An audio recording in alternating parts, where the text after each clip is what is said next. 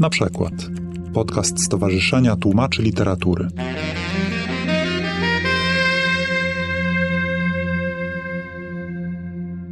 Dobry wieczór Państwu. Chciałabym bardzo serdecznie powitać wszystkich na trzecim spotkaniu z cyklu Orientuj się w przekładzie. Dziś Orientuj się w przekładzie Mongolia. Jest to cykl organizowany przez doktoranckie koło naukowe Wydziału Orientalistycznego Uniwersytetu Warszawskiego Orientuj się we współpracy z Muzeum Azji i Pacyfiku w Warszawie pod patronatem Stowarzyszenia Tłumaczy Literatury. Zacznę od przedstawienia naszych gości. Pani profesor Agata Bareja-Starzyńska, kierownik Zakładu Turkologii i Ludów Azji Środkowej Wydziału Orientalistycznego Uniwersytetu Warszawskiego.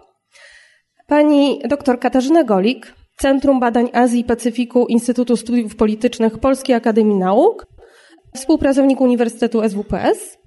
Dr Jan Rogala, mongolista, tłumacz, wykładowca Wydziału Orientalistycznego Uniwersytetu Warszawskiego a także doktoranci, członkowie doktoranckiego koła naukowego Orientuj się, także przedstawiciele Wydziału Orientalistycznego, Natalia Wiktoria Greniewska, doktorantka w Zakładzie Turkologii i Ludów Azji Środkowej Wydziału Orientalistycznego oraz Paweł Szczap, również Wydział Orientalistyczny, Zakład Turkologii i Ludów Azji Środkowej Wydziału Orientalistycznego. Chciałabym Państwa zapytać, o czym mówimy, gdy mówimy o literaturze mongolskiej? To pytanie tak, kieruję to do ja pani się profesor. czuję wywołana do tablicy jako osoba, która no, w zasadzie właśnie wykłada tęże literaturę mongolską. No możemy się tak zastanowić, że Mongolia niekoniecznie wszystkim nam się kojarzy właśnie z literaturą, prawda? Bo kojarzy nam się z Imperium Mongolskim, kojarzy nam się z podbojami, z Chingis-Hanem, prędzej z historią, aniżeli z literaturą i kulturą. I trzeba powiedzieć, że poznawanie tej literatury mongolskiej rzeczywiście zaczęło się dosyć późno. I zaczęło się w zasadzie od tego, że osoby, które w zasadzie miały inne zadanie, czyli misjonarz Izak Jakob Schmidt w XVIII wieku trafił do Sarepty, do Kałmuków na terenie Rosji z taką właśnie misją wprowadzania chrześcijaństwa, tłumaczenia Biblii na język mongolski. I wtedy też poznał kulturę Mongołów poprzez Kałmuków. I chyba zresztą, jak w ogóle mówimy o poznawaniu literatury światowej przez Europę, przez tych innych, to zaczyna się od tego, że jakiś jest ten kontakt i patrzymy, co oni znają, co oni czytają, czy też opowiadają, jeżeli to jest literatura oralna. I podobnie było w tej sytuacji, że Właśnie Schmidt przekonał się, że Mongołowie bardzo chętnie opowiadają eposy i później zresztą on fragmenty eposu Gesser przetłumaczył. Bardzo chętnie interesują się kronikami mongolskimi, więc taka historiografia to jest też taka dziedzina, w której Mongołowie bardzo chętnie się wypowiadali.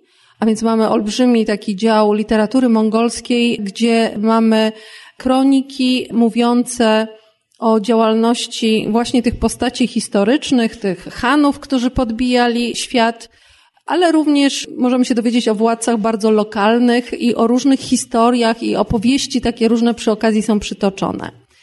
Okazało się w trakcie tego poznawania kultury mongolskiej i również poprzez misjonarzy świat dowiedział się o tym, że jednym z wczesnych utworów tej literatury mongolskiej jest taka kronika nazywana tajną kroniką.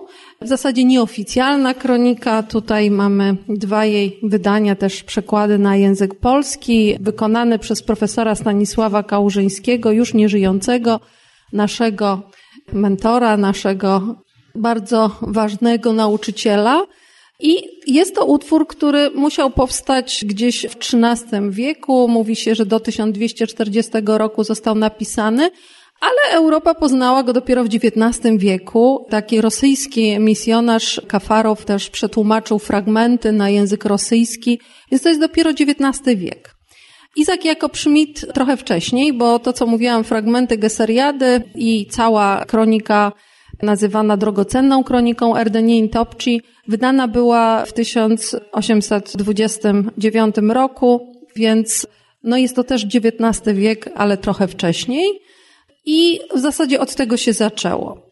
Czym więcej może się poszczycić ta literatura mongolska? Jest to również literatura buddyjska, a więc literatura, którą poznali Mongołowie za pośrednictwem głównie literatury tybetańskiej, ponieważ też poznawali buddyzm poprzez buddyzm tybetański, a więc sami też zaczęli tworzyć taką literaturę, aczkolwiek w większości jest to właśnie przekład adaptowany do warunków mongolskich, Mamy też nieliczne utwory tworzone przez samych Mongołów, właśnie buddyjskie.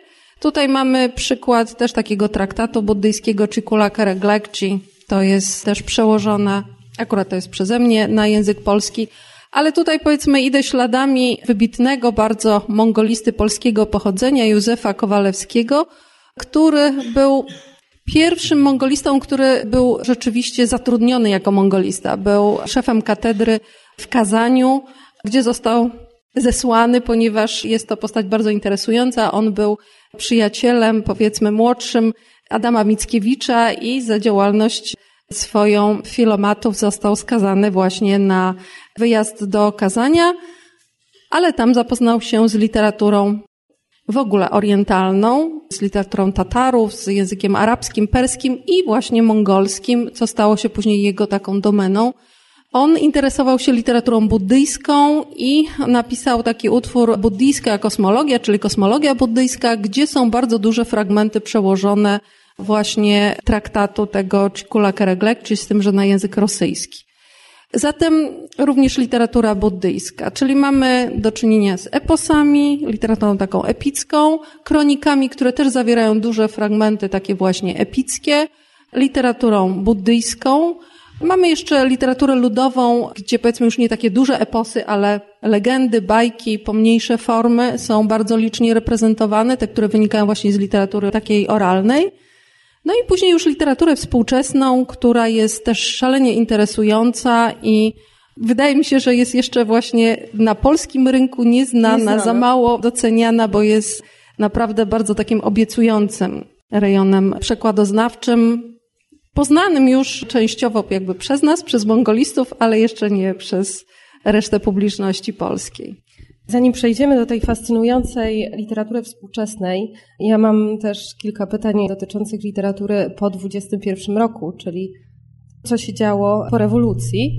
Natomiast jeszcze jedno pytanie ogólne, ponieważ podczas każdego z spotkań poprzednich dochodziliśmy do takiego momentu, kiedy okazywało się, że to przecież nie jest jednorodna literatura. Mamy do czynienia z literaturą, która powstaje na emigracji, powstaje w językach różnych, tam gdzie te społeczności żyją i tworzą. I gdy mówimy o literaturze mongolskiej, to o jakich językach mówimy?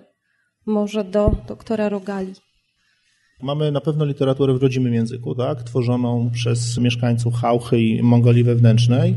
Następnie mamy diasporę w Rosji, to tutaj mhm. można by było spodziewać się, że będzie trochę literatury w języku rosyjskim, no i część, która jest obecnie z racji historycznych i politycznych raczej w języku chińskim. Dzisiaj jeżeli mówimy o współczesnej literaturze, mamy kilku takich na razie domorosłych, bym powiedział, pisarzy w diasporze w Stanach Zjednoczonych. Jest kilka młodych osób, takich, które no, rokują, że będzie to dość ciekawe. Ich twórczość będzie się cieszyła popularnością, ale oni są raczej znani bardzo wąskiemu gronu właśnie tych Mongołów w poszczególnych krajach. Mamy grupę Mongołów zamieszkujących w Niemczech i jeszcze we Francji. To są naprawdę nieduże jakieś pojedyncze utwory. Nawet mamy niektórych Mongołów, którzy w Polsce tworzą po polsku, ale to są naprawdę tak niszowe rzeczy, które nie widzą. Światła dziennego, są dostępne dla wybranych, bym tak powiedział, więc nie chciałbym tutaj powiedzieć, że w każdym, można by było powiedzieć tak, że w każdym państwie, gdzie Mongoł się znajdzie i poznaje język, a bardzo szybko się Mongołowie akurat uczą tego języka, jest w stanie coś napisać, na pewno powstało, natomiast z grubsza mówiąc raczej tylko kraje ościenne, czyli Chiny, literatura w języku chińskim, mongolska i ewentualnie w rosyjskim powstająca, ale przede wszystkim to jednak język mongolski rodzimy ten, tak? Chyba, że mhm. weźmiemy pod uwagę Mongołów jako szerszy, że tak powiem, krąg lingwistyczny i kulturowy, no to tutaj mamy w różnych językach mongolskich ewentualnie tworzenie. Mamy w Rosji kałmuków, o których tu już pani profesor wspomniała, Mamy Buriatów, którzy będą tworzyli utwory w języku buriackim. Również mamy Ojratów. No, nie zapominajmy, przede wszystkim stworzone pismo po to właśnie, żeby też mogły powstawać utwory literackie w XVII wieku przez Zaya Panditę. I w zasadzie to tyle. Natomiast mhm. dominuje jednak literatura w języku rodzimym, czyli mongolskim, szerzej mówiąc o mongolskim, czyli z rodziny języków mongolskich. jak najbardziej pełna zgoda. Może dodamy tylko dwie kwestie, gdzie literatury ludów mongolskich, gdzie one są mniejszościowe, siłą rzeczy idą w skrajnych kierunkach. Mianowicie w Republice Mongolii, gdy tworzony jest tekst, mongolski się mniej boi zapożyczeń. Poza tym wydaje się, że ta literatura no, potrafi być dosyć współczesna. W przypadku Mongolii wewnętrznej, gdzie no, jest presja cywilizacyjna, bo jednak Mongołowie są znaczącą mniejszością, można zauważyć bardzo duży konserwatyzm, zarówno lingwistyczny, jak i tematyczny ich twórczości. O ile w języku mówionych mamy tych cynizmów oczywiście bardzo dużo, do literatury z pewnymi wyjątkami one się praktycznie nie dostają. Więc mamy tylko bardzo stare zapożyczenia, co powoduje, że ta literatura nie jest tak twórcza i rozwojowa, ponieważ jest zasklepiona w pewnym schemacie. Z drugiej strony, dzięki temu dosyć mocno konserwuje pewne toposy, pewien system myślenia, który jakby Mongołowie próbują zachować. Jednocześnie pewne procesy są też nieuniknione i w, szczególnie w miastach następuje asymilacja językowa. I tutaj idą jakby równolegle dwa trendy. Jeżeli młody twórca chce napisać coś współczesnego, no to w języku mongolskim będzie miał problem, będzie troszkę brakowało słownictwa i właściwie nikt nie oczekuje takiej literatury. Wtedy, szczególnie jak on jest wychowany w otoczeniu chińskim, wiadomo, że ta literatura już będzie powstawała po chińsku. Czyli na przykład studentka opowiadająca o swoim życiu w Japonii napisze to już po chińsku. Bo to będzie też realium, już abstrahując od tego, że współczesny język chiński opiera się o kalki językowe z japońskiego, więc w tym momencie to tak naprawdę współczesność rozgrywa się między chińskim a japońskim, a nie mongolskim. Ale zresztą no, to jest też przypadek w Tybecie, gdzie pisarka Ozer, najbardziej znana i tłumaczona również u nas, no też ona sama pisze, że współczesnej literatury, w ogóle literatury po tybetańsku by nie była w stanie tworzyć. Skończyła szkołę chińską i po może mówi po tybetańsku. Więc to jest szerszy trend. W przypadku Buriatów sytuacja jest jeszcze trudniejsza, bo nie mają tak silnej edukacji buriackiej jak Mongołowie w Mongolii wewnętrznej czy w innych częściach Chin. Więc ta presja jest tym silniejsza, aczkolwiek teraz są inicjatywy, gdzie za pomocą między innymi Rosjan, którzy są naturalnymi użytkownikami języka buriackiego w przeciwieństwie do części Buriatów, próbuje się propagować język buriacki. No i jeszcze mamy też ludzi, którzy są sprawni w obu językach. Mam na myśli przede wszystkim Bajera Dugarowa, poety buriackiego, który tworzy w obu. Rzeczywiście dominujący jest buriacki, ale jak najbardziej w języku rosyjskim on sam albo tłumaczy swoje wiersze, albo je tworzy od zera. W Mongolii wewnętrznej to jest profesor Nacin, który też przede wszystkim opiera się na języku mongolskim, ale pisze też po chińsku i jedna z jego piosenek w obu językach była ogólnochińskim hitem muzyki pop. Pomimo, że jest absolutnie to wysokiej jakości poezja. Jeżeli chodzi o wielojęzykowość, to mi się wydaje, że generalnie jakby tradycyjnie też była taka tendencja do tego, żeby te osoby, które tworzyły utwory z buddyjskiego kanonu też i po tybetańsku równie dobrze jak i po mongolsku były, często wydaje mi się, że to były równolegle te same utwory bądź może, podobne treści bardzo. To może, to... Tak, to może, mm, no po prostu tam, gdzie powstawały utwory religijne, one powstawały po tybetańsku. Dlatego, że po prostu mnisi byli wykształceni lepiej po tybetańsku niż po mongolsku, lepiej byli w stanie tworzyć po tybetańsku. Tutaj też mamy przekład, co prawda na angielski, właśnie biografii jednego z najwybitniejszych mistrzów buddyjskich mongolskich, Zana Badzara. To jest przekład biografii, która była napisana oryginalnie po tybetańsku, została przetłumaczona na mongolski, no a powiedzmy ten przekład uwzględnia obydwie wersje językowe. Natomiast jeżeli chodzi o literaturę świecką, to tutaj Mongołowie po tybetańsku nie pisali. Także mamy literaturę napisaną przez Mongołów, bardzo obszerną po tybetańsku, ale jest to literatura religijna. Natomiast jeżeli jest to literatura świecka, to jednak ona jest pisana po mongolsku. Tu jeden taki przykład jeszcze bardziej współczesny, który by można podać, jeżeli chodzi o dwujęzykowość, to jest Chojnom. To jest taki poeta mongolski z okresu komunistycznego, chyba taki jeden z głównych poetyckich dysydentów, który też po kazachsku tworzył.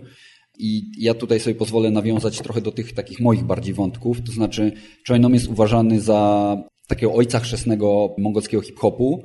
Mongolscy raperzy bardzo mocno się wzorują na nim i często jakby były jego utwory też interpretowane w takich hip-hopowych wersjach. Natomiast jeżeli w ogóle chodzi o hip-hop dzisiaj, to też jest bardzo dużo przede wszystkim takiego łączenia angielskiego z mongolskim i to jest jakby, e, nie powinno to dziwić, tak? Dlatego, że jakby Raz dlatego, że hip-hop wywodzi się z kręgu kultury amerykańskiej czy też afroamerykańskiej, więc to jest jakby zrozumiałe, że pewne treści czy pewne formy językowe są bardzo mocno eksportowane, ale też jako, że hip-hop w swojej istocie jest takim mocno postmodernistycznym fenomenem, to taki code switching językowy to jest coś bardzo pożądanego, bardzo powszechnego i coś, co raczej niż zubożenie jest uważane za taki rodzaj no, narzędzie, które pozwala wzbogacać tak naprawdę tę formę, mimo że bardzo często jest to powtarzanie tych samych kalek językowych, które są obecne na scenach hip-hopowych na całym świecie. Więc bardzo często to będą utarte zwroty, czy sposób formułowania zdań, czy no nie wiem, jakieś kalki składniowe, ale w mongolskim hip-hopie też to bardzo mocno widać. A jeżeli chodzi na przykład o środowisko hip-hopowe w Mongolii wewnętrznej, to jest też bardzo duże dążenie do tego, żeby mieszać mongolski z chińskim i to jest oczywiście zrozumiałe, tylko że ja bym raczej stawiał tutaj na to, że to jest związane z wymogami rynkowymi. Tak samo jakby ma się też ta kwestia włączania tak dużych elementów anglojęzycznych, czy no, związanych z tą kulturą amerykańską czy afroamerykańską, to jest bardzo mocno rynkowo uwarunkowane, więc to też trzeba brać poprawkę na to. Widać, że ta sytuacja jest bardzo ciekawa i zróżnicowanie, które no, musi być niezwykłym wyzwaniem dla tłumacza spoza tego kręgu kulturowego, dla polskiego tłumacza literatury mongolskiej. Chciałabym zapytać o bardziej przyziemne rzeczy, to znaczy ile z tego fascynującego zjawiska, jakim jest literatura mongolska, dociera na polski rynek wydawniczy, dociera do polskiego czytelnika.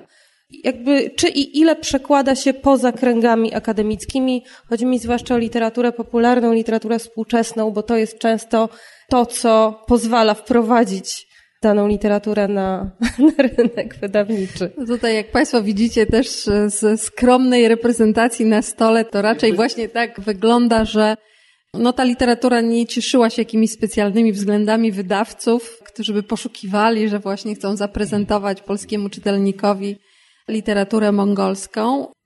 W zasadzie wszystkie osoby, które tłumaczyły tę literaturę, związane są z uczelnią, to znaczy tutaj poznawały język mongolski i przekładały, także tak jak wspomniałam, profesor Stanisław Kałużyński, który przełożył tajną historię Mongołów. No to jest rzeczywiście utwór, który chyba jest najbardziej popularny, jeżeli chodzi o przekłady przełożone na najwięcej języków. Mamy też teraz takie olbrzymie dzieło, gdzie wszystkie te informacje o tych przekładach są zawarte, więc na pewno ten utwór. Mamy, jeżeli chodzi o literaturę piękną, przekłady tej literatury współczesnej, które nie są wydane. Także tutaj dysponujemy dużą liczbą przekładów, często doskonałych, wykonanych przez naszych starszych kolegów, na przykład przez Adama Latuska, przez Ryszarda Burka. Przekładali utwory Nacak Dorja, Damdin Surena, takich autorów, którzy już w rzeczywistości po 1921 roku tworzyli, ale tworzyli naprawdę bardzo interesujące dzieła. Nacak Dorcz był autorem zarówno takich dramatów, które później były wystawiane scenicznie, na przykład Trzy żałosne wzgórza, to jest taki kanon literatury mongolskiej, który również jest wystawiany w postaci operowej. I mamy tego przekład właśnie na polski, ale nie wydany, jest jako praca magisterska, ale możemy odszukać. Mamy opowiadania Damdin Surena, który również w tym okresie tworzył przede wszystkim prozę, ale również poezję. Również i Nacak Dorcz tworzył także poezję, Nacak Dorcz tworzył także krótkie opowiadania. Niektóre właśnie z tych takich bardzo krótkich utworów, jak wiersze czy opowiadania krótkie, były wydawane w przeglądzie orientalistycznym. To jest takie czasopismo, które oprócz artykułów naukowych również mieści w sobie takie krótkie formy literackie przetłumaczone na język polski więc część tego również tam została zaprezentowana. I mamy później autorów już bardzo współczesnych po 90 roku, bo ja myślę, że ten okres taki, ci, o których wspomniałam, Nacak Dorcz i Damdin Suren, to jest w zasadzie taki realizm w dobrym stylu. I to jest ciekawe, mimo że gdzieś tam programowo oczywiście ma być utworami zachęcającymi do uprawiania komunizmu, także ma to taki walor właśnie propagandowy, ale jednak jest interesujące i literacko, i pod względem fabuły. Natomiast później pojawia się taki okres socrealistyczny, który no, z naszego punktu widzenia jest mało interesujący. Więc mimo, że oczywiście powstawało wiele dzieł wydawanych, powstawały dramaty, które były wystawiane scenicznie, to one współcześnie już nie znajdują jakiegoś zainteresowania szerszego. Natomiast po 90 roku mamy erupcję bardzo interesującej literatury współczesnej, gdzie ona najpierw powstawała też w takim drugim obiegu, i dopiero ujrzała światło dzienne, zaczęła być wydawana po 90 roku. Mamy kilku właśnie bardzo znanych autorów, Ayurdzana, Ulzi Tux i jeszcze inni. Zarówno proza, jak i poezja i też mamy wiele tych utworów przetłumaczonych na język polski przez naszych absolwentów, którzy właśnie w pracach licencjackich czy magisterskich wykonali takie prace i też niewielkie próbki tego były wydane w przeglądzie orientalistycznym.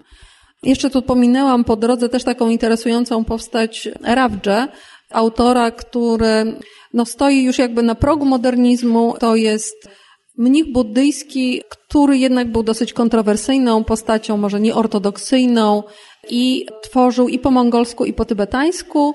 Jest autorem dramatu, który później był wystawiany scenicznie i traktowany jest jako pierwsza sztuka mongolska i to jest XIX wiek.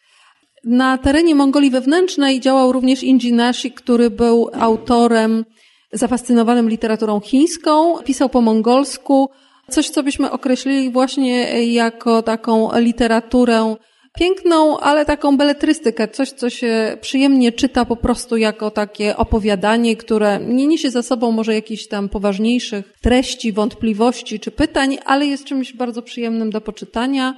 Pojawiają się też tam postaci niekoniecznie zawsze rzeczywiste czy realistyczne, a więc troszeczkę idzie to w kierunku takiego gatunku, który teraz obecnie określamy jako realizm magiczny, prawda, że tam się pojawiają jakieś takie postacie nie do końca z naszego świata. I to jest taki, no też ciekawy nurt, nie do końca chyba jakoś kontynuowany przez Mongołów. To nie ma tutaj jakiejś dużej kontynuacji.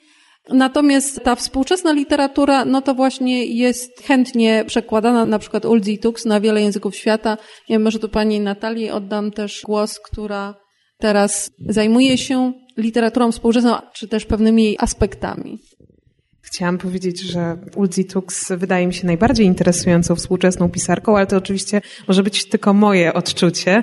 Natomiast warto może wspomnieć, że zarówno Ulzi Tux, jak i Ayurdzana, czyli Ayurdzana jest mężem Ulzi Tux, jak i Shuder Cecek to są autorzy, których książki najlepiej się sprzedają przez ostatnie lata, więc może to nie jest tylko moje subiektywne zdanie, tylko jeszcze paru innych osób. Natomiast jeżeli chodzi o tą współczesną literaturę, to, to są autorzy, którzy mają czterdzieści kilka lat, pod pięćdziesiątkę. Natomiast warto może wspomnieć jeszcze o Ment Oyo, który już jest po sześćdziesiątce. Natomiast to jest pisarz o tyle ciekawy, że on był i popularny w czasach komunistycznych, jak i po dziewięćdziesiątym roku, co nie jest takie oczywiste i wielu tych pisarzy, którzy tworzyli jednak w nurcie mocno propagandowym, przestali się liczyć po dziewięćdziesiątym roku. Natomiast Ment Oyo dosyć dosyć często nawiązuje do buddyjskiej tematyki, w związku z tym może dlatego nadal jest popularny, nadal jest ciekawy. Jest też dosyć chętnie, jeżeli możemy w ogóle mówić o tym, że jakoś często się tłumaczy literaturę mongolską na inne języki, to akurat jego utwory są tłumaczone na języki obce. Może też dlatego, że po prostu przez lata już został dosyć mocno rozpoznawalny. Natomiast jeżeli chodzi o tematykę prac pokolenia aktualnych czterdziestolatków, to najwięcej chyba można powiedzieć o temacie zmiany i przystosowania, ponieważ nie wiem, jak dużo Państwo wiedzą na temat Mongolii, natomiast do dzisiaj mamy bardzo wielu Mongołów żyjących jako osoby zmieniające miejsce co najmniej dwa razy w roku, w zimie i w lecie. Są to nomadzi. Mamy również bardzo dużą grupę Mongołów, która przeniosła się do stolicy Mongolii, do Ulaanbatoru. Niekoniecznie dlatego, że uważała, że tak należy żyć, natomiast po prostu sytuacja ich do tego przymusiła. I wielu z tych autorów bardzo dużo pisze właśnie o tej zmianie, o problemie przystosowania się, o tym, że nie do końca sobie Mongołowie radzą, odnajdują się w nowej rzeczywistości, tej miejskiej, która jest daleko inna od tego, w czym się wychowali, czy wokół czego się wychowali, wokół natury, wśród zwierząt, więc to jest temat popularny i warto może wspomnieć, że mimo, że Ulzi Tux urodziła się sama w mieście, to bardzo szybko zrezygnowała z tego miasta i gdy tylko miała taką możliwość finansową, po prostu uciekli z miasta i wrócili do korzeni, czyli żyją gdzieś mocno w prowincji tylko przyjeżdżają raz na jakiś czas, na przykład na spotkanie autorskie do Ulaanbatoru czy innych miejsc. Jej twórczość jest o tyle też ciekawa, że jest dosyć prosta do zrozumienia przez Europejczyków, ponieważ kanony, na których się wychowała zarówno Ulzitus, jak i Ajrudzana, czy tam Szudercecek, to są kanony rosyjskie i francuskie, czyli coś, co było dostępne w czasach komunistycznych. Ta literatura też była wtedy po prostu przetłumaczona na język mongolski, w związku z tym bardzo często oni nawiązują w swoich utworach do czegoś, co jest dla nas jasne, zrozumiałe i oczywiste. Dlatego też może dosyć często, właściwie chyba najczęściej współcześnie, tłumaczy się właśnie na języki obce twórczość Ulzitux. Najwięcej oczywiście na koreański czy japoński, czy oczywiście chiński, ale z europejskich krajów to francuski. Tam już e, udało się nawet kilka książek wydać z jej twórczością. I warto może jeszcze podkreślić, że ona tworzy również poezję, nie tylko prozę, co nie jest takie częste. To znaczy zazwyczaj jednak twórcy się dzielą na poetów, bądź osoby, które wolą się zajmować prozą. Natomiast Ulzitux bardzo zgrabnie zajmuje się jedną i drugą formą. Dla mnie dużo trudniejsza oczywiście jest poezja, zarówno w tej warstwie językowej, jak i w warstwie związanej z różnego rodzaju przenośniami, zwłaszcza buddyjskimi Niemniej myślę, że to jest dosyć ciekawe zjawisko, że jest tak dobrą pisarką zarówno na jednym, jak i drugim polu. No i oczywiście dotyka również tych problemów współczesności i dostosowania się do realiów dnia codziennego. Dwa słowa może warto jeszcze wspomnieć o Szuderce, czyli tej trzeciej pisarce, o której mówiłam. Ona z kolei wraca do korzeni mongolskich, bardzo lubi osadzać swoje historie w kontekście historycznym, które też są inspiracją do tworzenia seriali czy filmów co przynosi po prostu dużą popularność.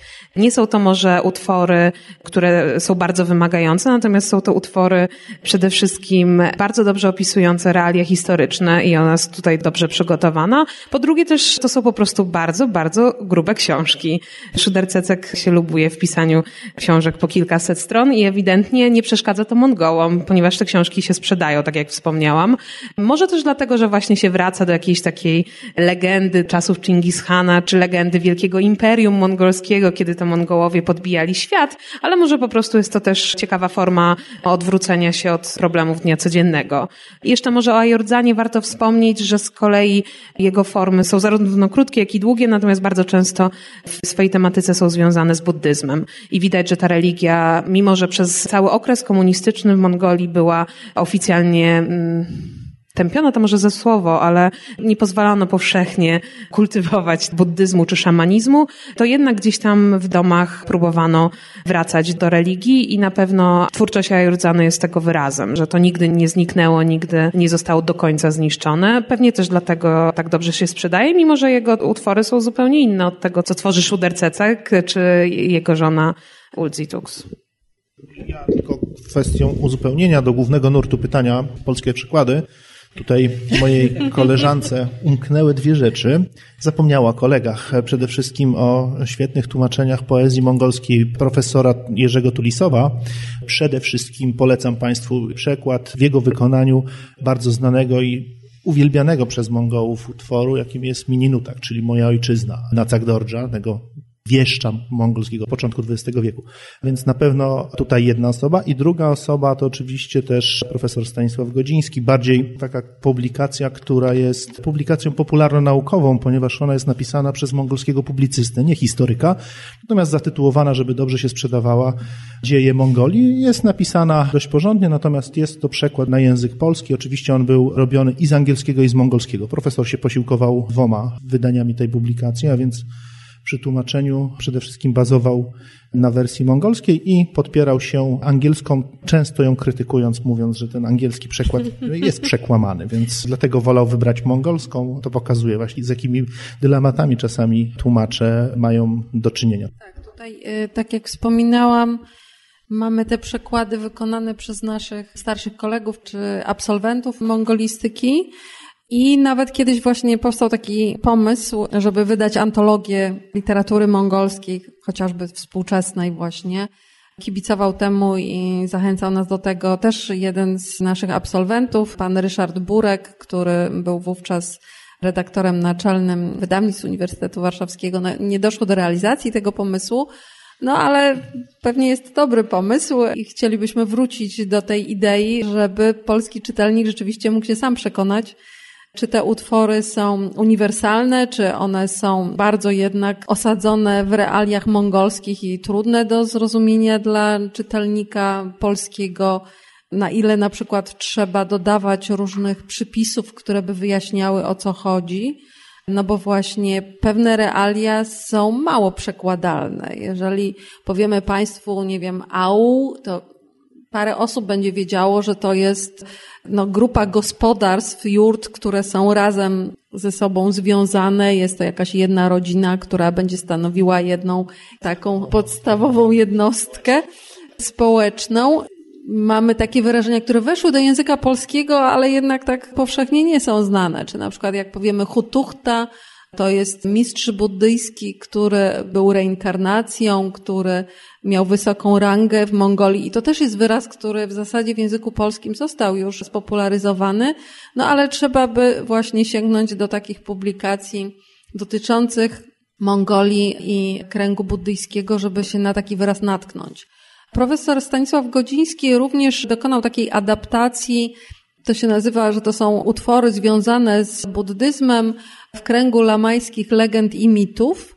Mówię adaptacji, dlatego że to nie są dosłowne przekłady tych utworów, tylko pewne ich adaptacje. Tam można spotkać się właśnie też z przekładem eposu Gesser, fragmentów, a również innych takich właśnie opowieści, które były związane z buddyzmem, które są najbardziej popularne wśród Mongołów i które w takiej formie zostały przedstawione polskiemu czytelnikowi. Myślę, że to jest no też taka pozycja, która warto, żeby jeszcze szerzej była też reprezentowana. Czyli utwory podobne mogłyby się w pełniejszej wersji czy w szerszym wyborze też pojawić na naszym rynku. Ja chciałem wrócić do zagadnienia, które się przewinęło wcześniej, a mianowicie do postaci dwóch poetów i można powiedzieć społeczników, Ishwangila i Rabdży, którzy, tak jak pani profesor powiedziała, na takim klasycznym literackim gruncie ich spuścizna może nie jest do końca kontynuowana, natomiast jako, że oni też tworzyli utwory z takiego gatunku no, moralizatorskiego, może to jest trochę źle powiedziane, ale o mocnym ładunku takiej nauki społecznej czy jakiegoś umoralniania, to bardzo łatwo jest odszukać tego typu treści i też odwołania do tradycji tego typu w dzisiejszych utworach hip-hopowych, gdzie bardzo dużo jest poruszanych właśnie kwestii związanych z kodem postępowania czy z wartościami i też przewija się tutaj wątek, o którym wspomniała Natalia, mianowicie kwestia adaptacji i problemów tożsamościowych w mieście, gdzie generalnie jakby taka obiegowa trochę opinia jest na ten temat taka, że Mongołowie w tej rzeczywistości miejskiej się nie odnajdują za bardzo, nie wiedzą co tam mają ze sobą zrobić, są zagubieni, tacy można powiedzieć wykorzenieni nieco. Natomiast jeżeli przyjrzeć się odpowiednim wycinkom sceny hip-hopowej, to widać bardzo dobrze, że może nie do końca na takim świadomym poziomie, ale zawarte tam treści jakby pokazują bardzo dobrze, że przynajmniej część tej populacji miejskiej w sposób co najmniej wystarczający radzi sobie z tym, że to środowisko, w którym mi przyszło istnieć i warunki, w jakich funkcjonują to, że powiedzmy już nie jest to społeczeństwo nomadyczne, tylko osiadłe, że Mongołowie są w stanie się bardzo dobrze do tego zaadaptować i po prostu znajdują odpowiedzi na pytania, które wydaje się nam z zewnątrz, a czasami mogą od wewnątrz tego społeczeństwa również, że cały czas tą populację miejską one dręczą, natomiast tak naprawdę wielokrotnie może się okazać, że odpowiedzi już jakby są w takiej poetyckiej, hip-hopowej formie podane w niejako gotowy sposób, czy pewne tradycyjne koncepty są reinterpretowane, czy aktualizowane, bądź też, żeby dopasować je do realiów lokalnych, to takie zjawiska kulturowo obecne wewnątrz globalnej kultury hip-hopowej są lokalizowane przez Mongołów po to, żeby lepiej odpowiadały tym lokalnym warunkom i żeby można było odwoływać się też do tego ogólnoświatowego kanonu i w ten sposób jakby przynajmniej ta młodsza część populacji miejskiej odnajduje odpowiedzi na przynajmniej część z tych pytań związanych z tożsamością, tą zmieniającą się, osiadającą. Więc to też jest bardzo ciekawe i bardzo dużo mówiące, jeżeli w odpowiednie po prostu sektory, że tak powiem, tej sceny hip-hopowej, twórczości hip-hopowej się zagłębić. Ja myślę, że tutaj może byłoby ciekawe też, żeby Kasia powiedziała coś na temat no w zasadzie już kompletnie osiadłych Mongołów z Mongolii wewnętrznej, dlatego że tutaj też mamy sytuację tego, że oni już się no, przystosowali z konieczności. Praktycznie nie ma już koczowników w Mongolii wewnętrznej, nie ma jurt prawdziwych. No, są jeszcze w niektórych regionach, ale jest to tendencja zdecydowanie malejąca.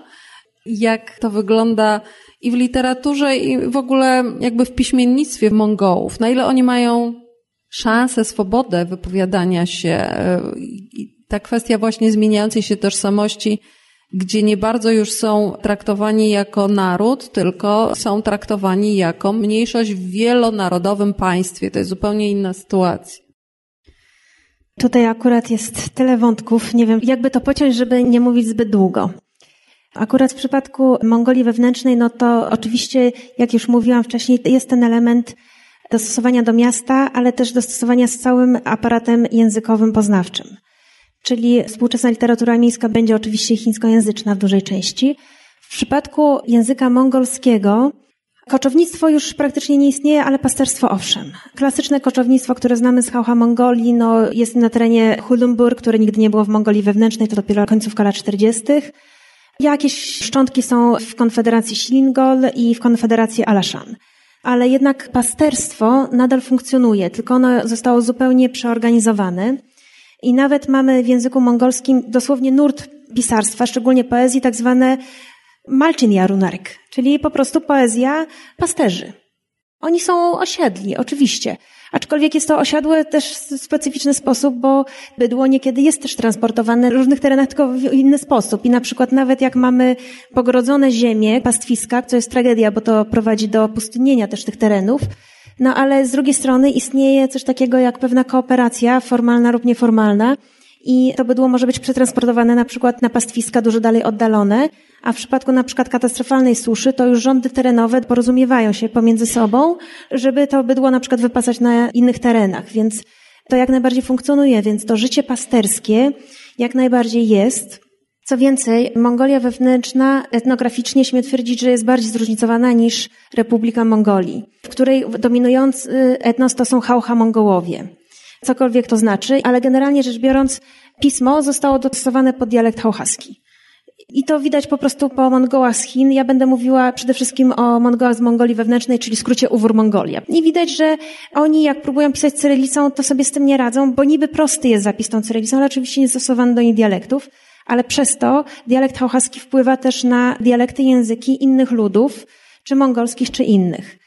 W przypadku Mongołów w Mongolii wewnętrznej mamy olbrzymie zróżnicowanie dialektów. No i tutaj się zaczyna zabawa, ponieważ pismo mongolskie fiksuje niby zapis, który ma być odporny na dialekty. To się do pewnego stopnia udaje, ale nie do końca. Jest oczywiście pewna próba sentymentalnej poezji czy pisarstwa w obu językach, zarówno w języku mongolskim, jak i chińskim. I jest to też taki, powiedzmy, wyidealizowany obraz takiej utraconej ojczyzny. Zarówno w warstwie migracji przestrzennej, jak i właśnie pomiędzy światami wieś i miasto.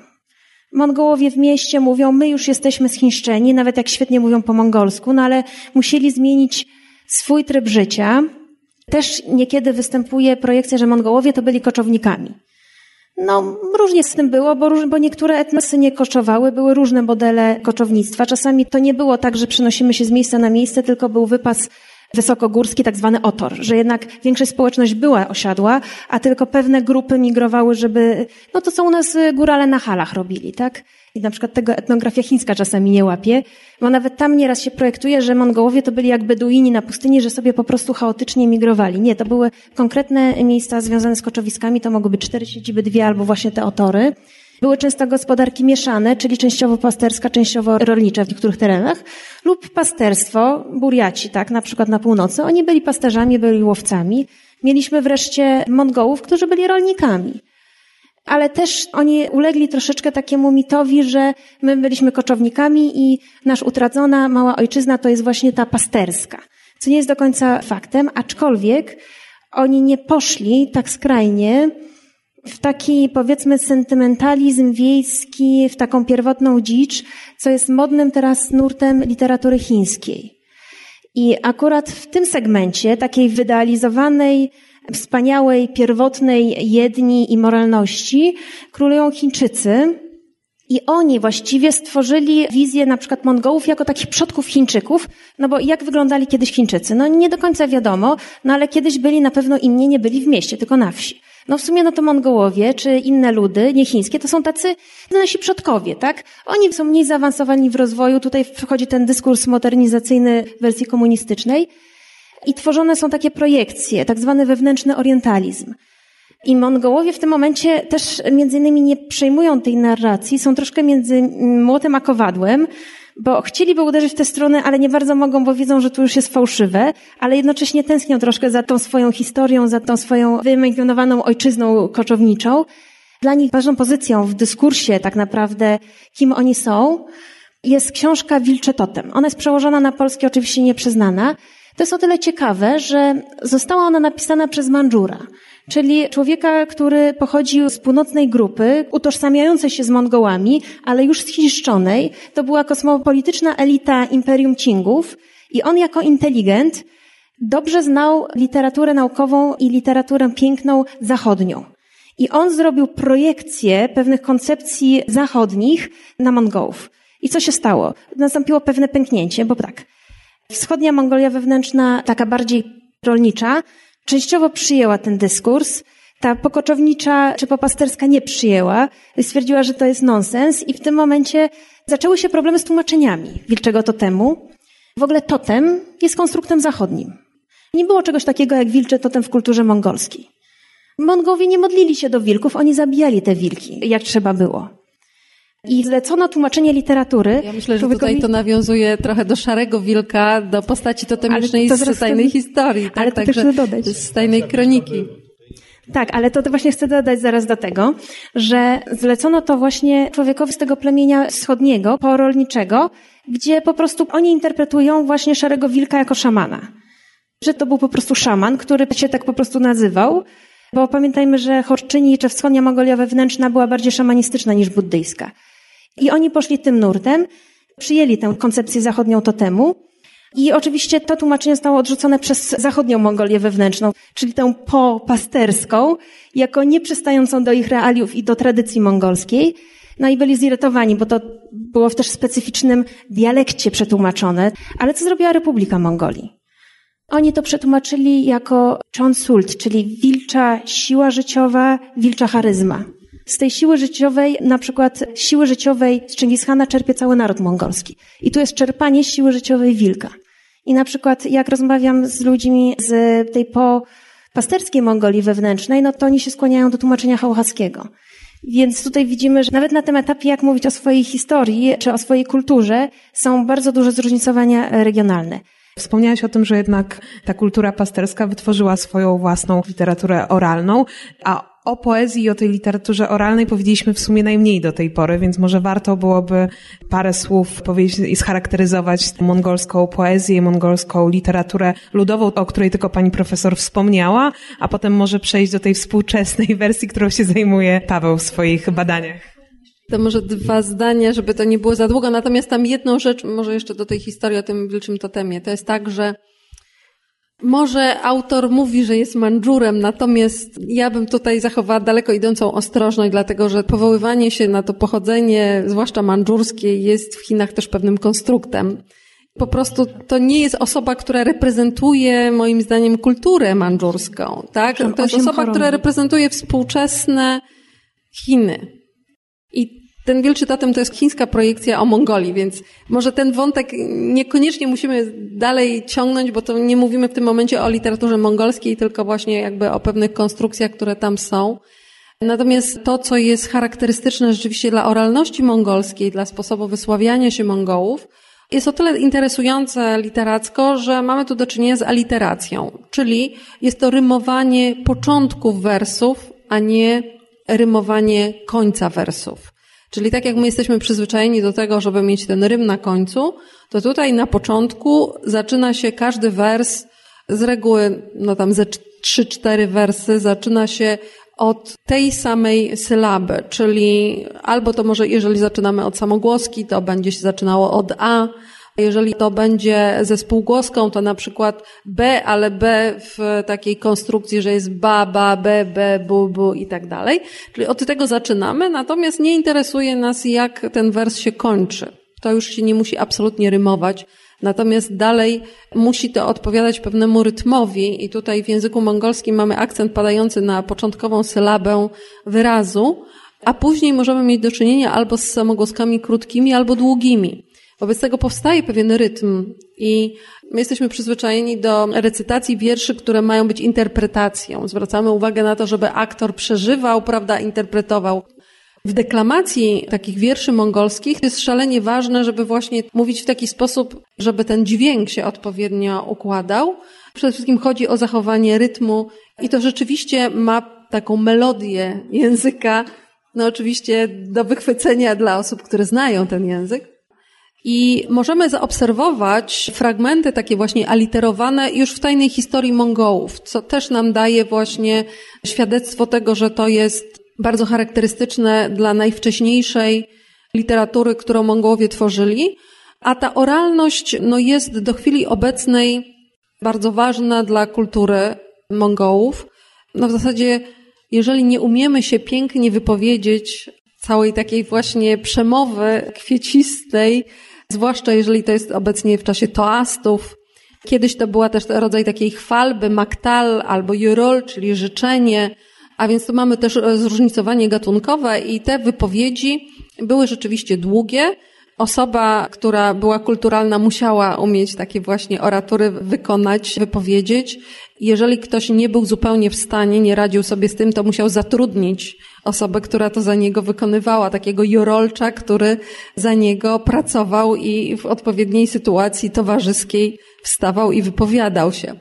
Więc to mm, było bardzo ważne dla tej kultury i nadal jest ważne. Nadal osoba, która nie umie się kwieciście pięknie wypowiedzieć, no po prostu nie istnieje towarzysko. Czy ja tylko dodam odnośnie właśnie współczesnego przywiązania do Jeroli Maktali, czyli tych peanów, pieśni pochwalnych i życzących. Są organizowane nawet co roku takie konkursy na takiego bym powiedział, krasomówcę. I to na poziomie nie lokalnym, gdzieś tam jakiś dom kultury, ale na poziomie państwowym, więc jest to krasomówca państwowy, więc ten człowiek nawet otrzymuje taki tytuł właśnie takiego państwowego wręcz, czyli może ma legitymację państwową, tak w cudzysłowie ta legitymacja, ale na poziomie państwa i jest rozpoznawalną postacią, no jego usługi już wtedy kosztują. Można go oczywiście na ślub zaprosić, czy na jakieś uroczystości, on jest bardzo chętnie zapraszany, ale już wtedy się ceni za swoją, że tak powiem, krasomówczość. Ja bym chciał tutaj pociągnąć ten wątek literatury oralnej, czy też jak się czasem mówi oratury.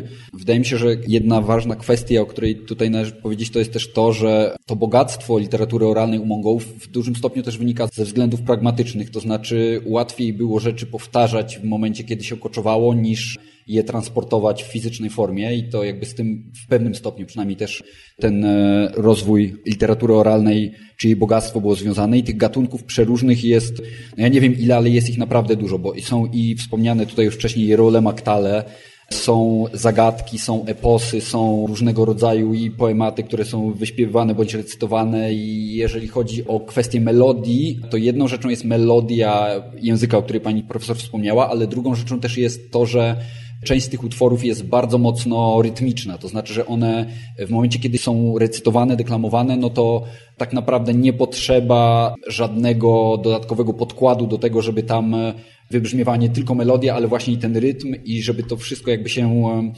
no powiedzmy składało już w taką pełną formę za pomocą już samego głosu. Jeżeli do tego dodamy jeszcze na przykład to, że bardzo popularny jest śpiew gardłowy, który też z częścią z tych gatunków jest związany bardziej, z częścią jest związany mniej, no to to daje nam e, już dosyć duże bogactwo tych różnych form i często na przykład w materiałach dokumentalnych związanych z hip-hopem czy opowiadających o rozwoju hip-hopu jest taki powiedzmy trend, że dla skontrapunktowania zaprasza się jakiegoś muzyka tradycyjnego i bardzo często pojawia się wątek tego, że oni właśnie recytują coś tak bardzo dynamicznie. W jednym filmie dokumentalnym o mongolskim hip-hopie jeden pan wysuwa w ogóle swoją teorię, że hip-hop, rapowanie się wywodzi z Mongolii i że on to tutaj zaraz wszystkim pokaże.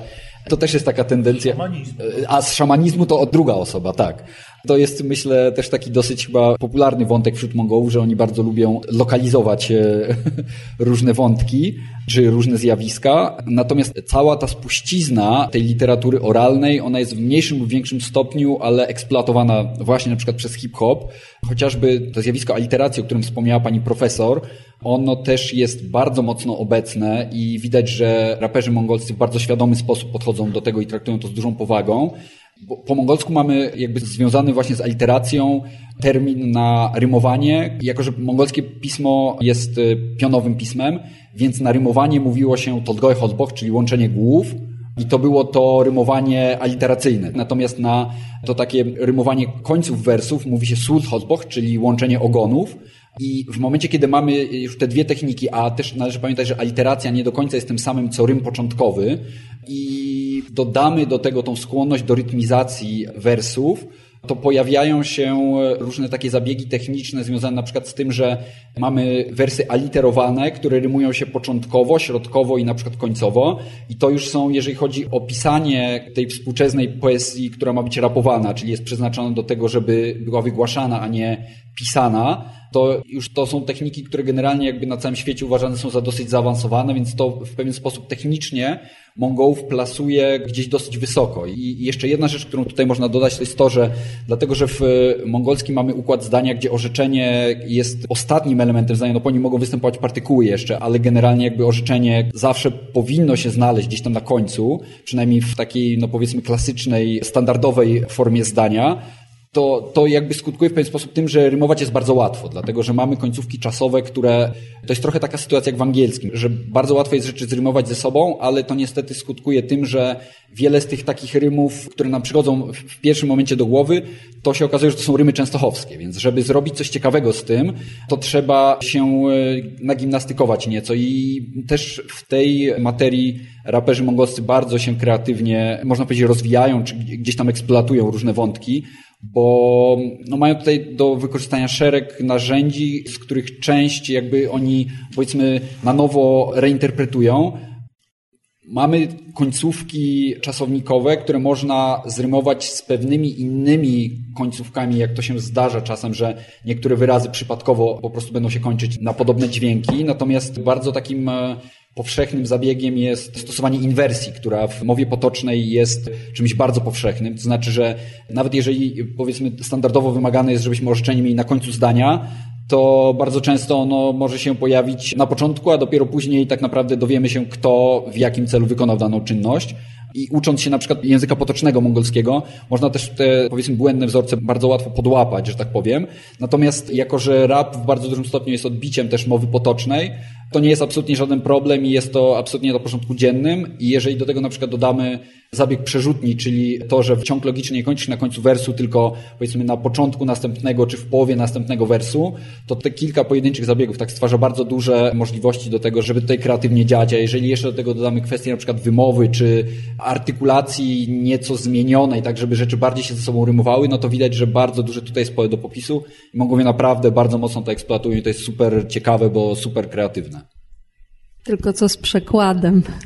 O właśnie o to miałam zapytać. Z jakimi problemami boryka się tłumacz języka mongolskiego na, na polski?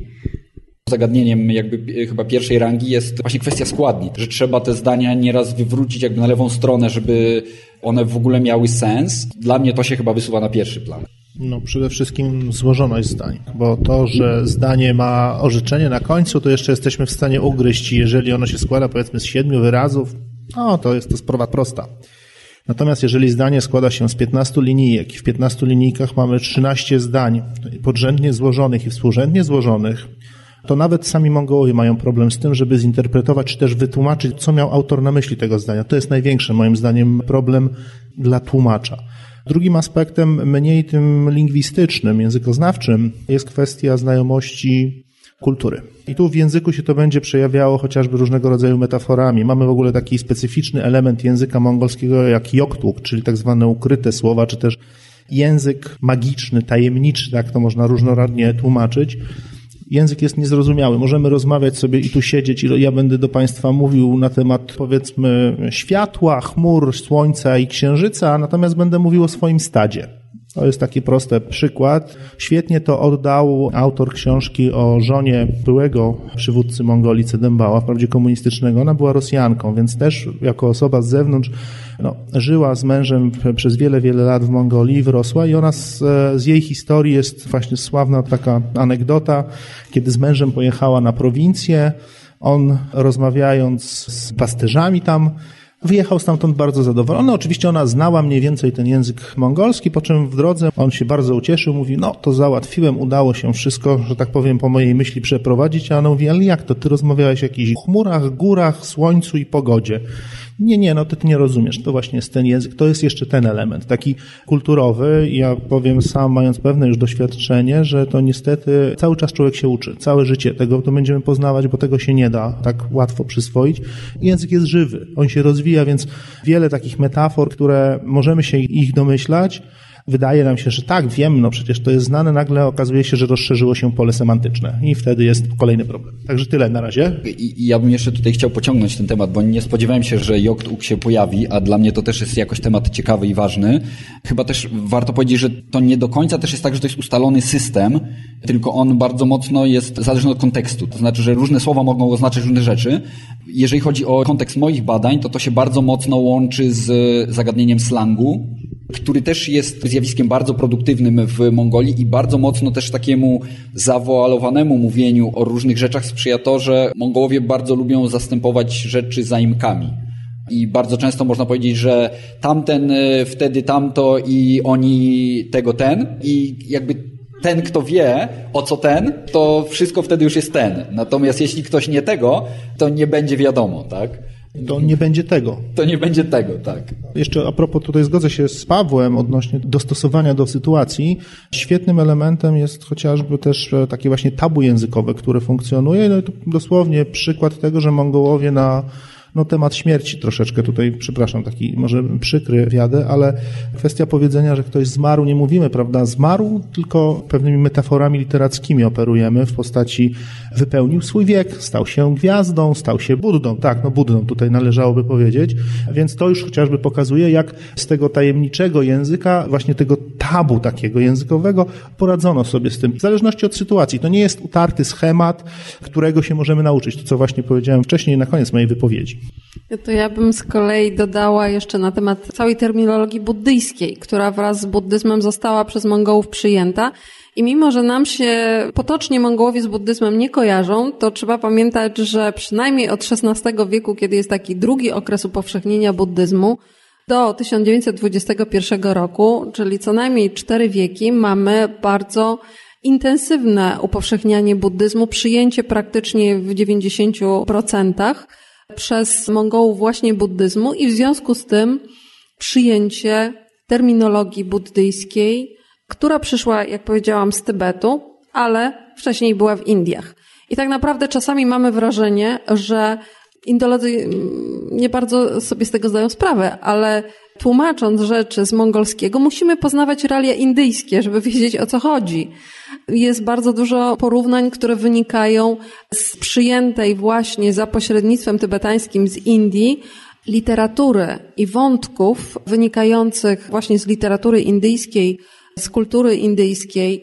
Ramayana, Mahabharata to nie są pojęcia, które są tylko obcymi tytułami z dalekich stron, tylko na przykład później w kronice mongolskiej mamy porównanie, że a ten władca to był dumny jak Ravana. Na ile Mongołowie byli świadomi tego, że to jest z Ramayany? Zapewne zupełnie nie. Natomiast znali sens tego wyrażenia i potrafili pożytkować je. Wybitni mistrzowie buddyjscy znali rzeczywiście teorię poetyki takiej kawiadarsi, czyli takiego właśnie kwiecistego wypowiadania się w sanskrycie. Taką teorię napisał Dandin między innymi i tę poetykę Dandina właśnie Mongołowie za pośrednictwem tybetańskim poznali. Wobec tego też bardzo dużo metafor, które było stosowanych w Indiach, weszło również do sposobu wypowiadania się Mongołów. Najprostsze to są takie, które na przykład porównują twarz kobiety do księżyca, więc kiedy słyszymy księżyc, to wiemy, że chodzi o kobietę, która się tam pojawia, a nie o księżyc i tak dalej. Więc jest cały olbrzymi repertuar takich metafor, które są zrozumiałe na bardzo dużym obszarze, bo i w Indiach będą zrozumiałe, i w Tybecie, i w Mongolii. My je przekładając mamy często problem, bo możemy się pogubić, czy rzeczywiście chodzi o księżyc, czy o kobietę. Dla nich z reguły ten kontekst jest dosyć jasny i sobie z tym radzą. Także tu chciałam dodać, że pewne metafory mają rzeczywiście taki kanon, są skanonizowane i one przyszły, zostały przyjęte, do chwili obecnej są używane wydaje mi się w dużym stopniu już bezwiednie. To znaczy nie jest to rozpoznawane, że to jest w ogóle terminologia czy wyrażenia, które pochodzą z Indii, natomiast one nadal są w powszechnym użyciu. Ja tutaj groziłam troszeczkę dialektami i jednak chciałabym o tym wspomnieć, bo to już przy kulturze oralnej nam się pojawia, ale nie tylko, bo również w piśmiennictwie odbicie dialektalne też jest jakby widoczne. I to jest chyba jednym z problemów Mongolii wewnętrznej, że niby mamy standardowy i zapisany język, powiedzmy klasyczny mongolski, i mamy standardowy fonetycznie głównie dialekt czacharski, ale jednak są żywe i dosyć mocne dialekty lokalne. I z czym to się wiąże? No pewne problemy z interpretacją tekstów. I z tym zakresem semantycznym, który po prostu się bardzo mocno zmienia i jest mnóstwo fałszywych przyjaciół. Mamy taki termin jak asar. W dialekcie hałchaskim na mieszkanie, na piętro czy na budynek mamy powiedzmy trzy osobne określenia. Mongol z Mongolii wewnętrznej często na wszystko powie asar. Mamy na przykład opozycję terminów ochin i huchen, oznacza młodą generalnie kobietę. W każdym dialekcie byłam świadkiem nieraz dyskusji badaczki literatury z Darhat Bejlenhoszu, czyli prawie to samo co hałchaskie i właśnie z czacharskim poetą. Oni się nie mogli do końca porozumieć i w pewnym momencie, jak zobaczymy w tekście, też nie do końca wiemy, czy mamy do czynienia z małą dziewczynką, czy z 30-letnią kobietą. Termin jałach. W Mongolii wewnętrznej jest używany nie tylko na przemieszczanie się, ale na przykład w ogóle jakikolwiek proces, szczególnie jakby relacji międzyludzkich są opisywane bardzo mocno właśnie czymś, co jest przemieszczaniem się. U Hocha Mongołów nie słyszałam, że właśnie, że na przykład my razem dobrze przemieszczamy się, poruszamy się jałach, Rzadko się z tym stykałam. W Mongolii wewnętrznej jest to nagminne i nawet doszło na przykład do pewnego, no prawie że skandalu, gdy pan profesor z Mongolii wewnętrznej powiedział pani profesor z Hauchy, że ponieważ to jest dynamiczna relacja, że my się wzajemnie razem napędzamy, w sensie razem jedziemy, ponieważ w dialekcie hałchaskim to już ma kontekst erotyczny. No i był skandal. A on chciał powiedzieć, że mam po prostu świetne relacje. No i chyba one się już skończyły w tym momencie przez to, że Hauchasi to już rozumieją bardzo pornograficznie. Mini hu. W Haucha Mongolii jest to zdecydowanie najczęstsze chyba jednak użycie mój synu. W Mongolii wewnętrznej można powiedzieć tak do córeczki, do ukochanej kobiety. Też jest ileś możliwości. No i udzych harach. Czyli patrzeć, widzieć, ale to my to tak interpretujemy, bo Haucha Mongolia ma swoje użycia, specyficzne uzusy tych dwóch czasowników. I dialekty Mongolii wewnętrznej są inne. Tutaj nie wiem, czy koledzy mongoliści znają ten przypadek z chorczyńskiego dialektu. Biciamajk sajhan udzyćbain. Ja ciebie dobrze, pięknie widzę. W sensie, że ja cię lubię albo cię kocham. Tak? Znam jeszcze głębsze tłumaczenie tego, ja ciebie pragnę. I dosłownie tak. w kontekście erotycznym. Tak. E, Bicia makudzyn. Ja się z tobą po prostu prześpię. Tak, tak ja ale właśnie... sprawdzę, ponieważ spróbuję, ponieważ udzech ma rozszerzone pole semantyczne, jako tak, trzecie znaczenie właśnie próbować. Ja ciebie dosłownie spróbuję.